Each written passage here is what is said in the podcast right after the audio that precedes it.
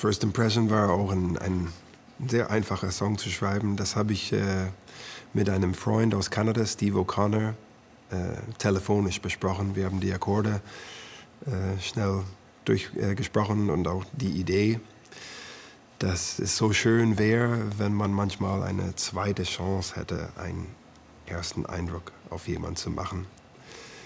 Man sagt, die, dieser erste Eindruck soll so wichtig sein. Er erinnert mich ein bisschen an diesen tollen Spruch von Groucho Marx. Ich habe meine Prinzipien, wenn du die nicht magst, habe ich andere.